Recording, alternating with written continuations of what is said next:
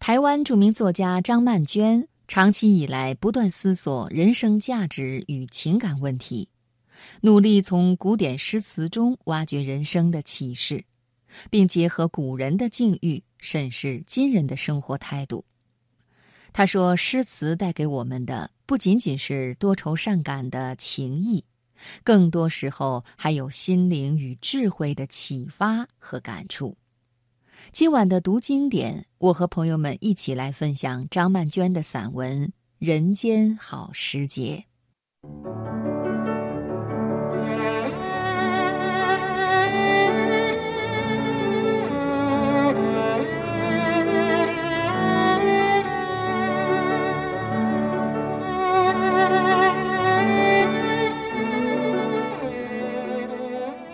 小时候没有电视和电玩。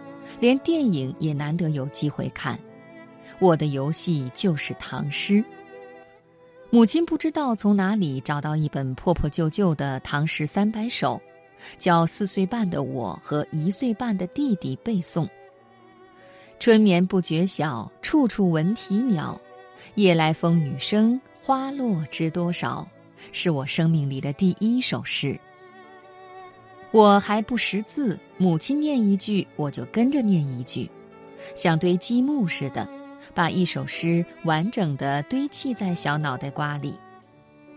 就是这二十个似懂非懂的字，敲开了一扇鸟语花香的诗意之门。我的母亲是护士，一直都是职业妇女，那两三年也是母亲很难得的一段家庭主妇生涯。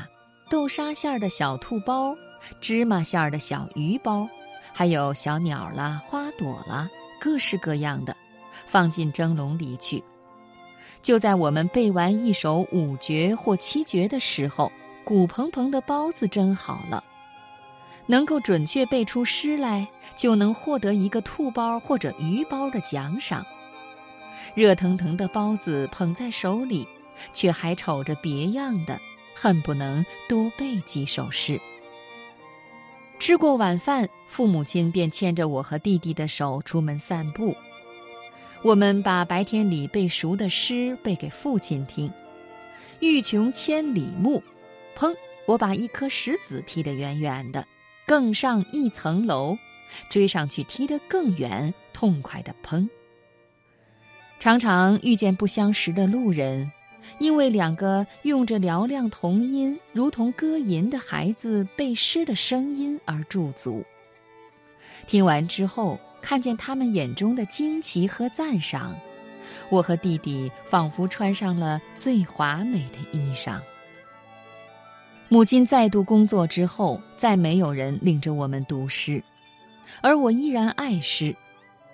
学校里的老师规定学生背诗。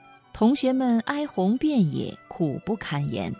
他们所认为的苦行，对我而言却是那样快乐的事。少女时期，我曾在当时还没拆除的国际学社举办的书展中，买下自己第一本诗选《三李诗选》，选的是李白、李后主和李清照，规定自己每天一定要背一阙词。这三位诗人的词选统一是感伤的情调，这使我变得多愁善感，单溺于眼泪与自怜。有个同学整日里是开心的，如同阳光下的银杏树，哗啦哗啦，一阵风过就闪着细碎的笑声。他很惊讶地注意到我的落落寡欢，于是有一次我生日，他在卡片上抄了一首诗给我。春有百花，秋有月，夏有凉风，冬有雪。若无闲事挂心头，便是人间好时节。这里面的忧愁呢？追悔呢？感伤呢？为什么既不怀念远去的朋友，也不追忆逝去的情事呢？为什么没有年华老去的无奈？为什么没有时不我与的慨叹？为什么这首诗读完了，竟然对生活有了好多喜悦的情绪，让我忍不住想要出门去，感觉一年四季的风花雪月，感觉活着是一种幸福。从那时候，我就意识到，诗词的世界何其广阔，绝不只是提供了多愁善感而已。我从没有什么座右铭，遇见困扰或烦恼的时候，也不求神问卜。我习惯翻阅诗，那些诗人从不吝啬，以他们的生命故事给我们人生启示。一年四季，你喜欢哪个季节？王国维是春天的拥护者，四时可爱为春日，一世能狂便少年。春天的植物从冰雪中挣扎着冒出头来，等待温暖的雨水，迅速地发芽成长。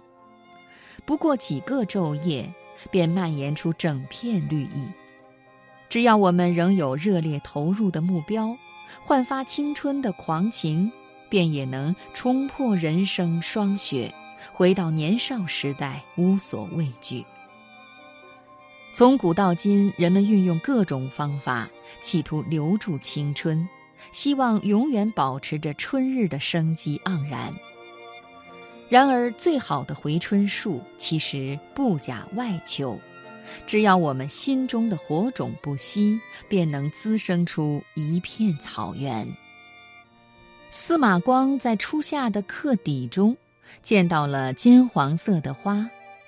更无柳絮因风起，唯有葵花向日倾。他被向日葵的坚持所感动，将这花视为夏日的力量。柳絮与葵花的不同就在于这里：柳絮随风飘扬，并没有固定的方向；向日葵却是不管太阳在哪里，它的脸孔都会转向那里，如此执着。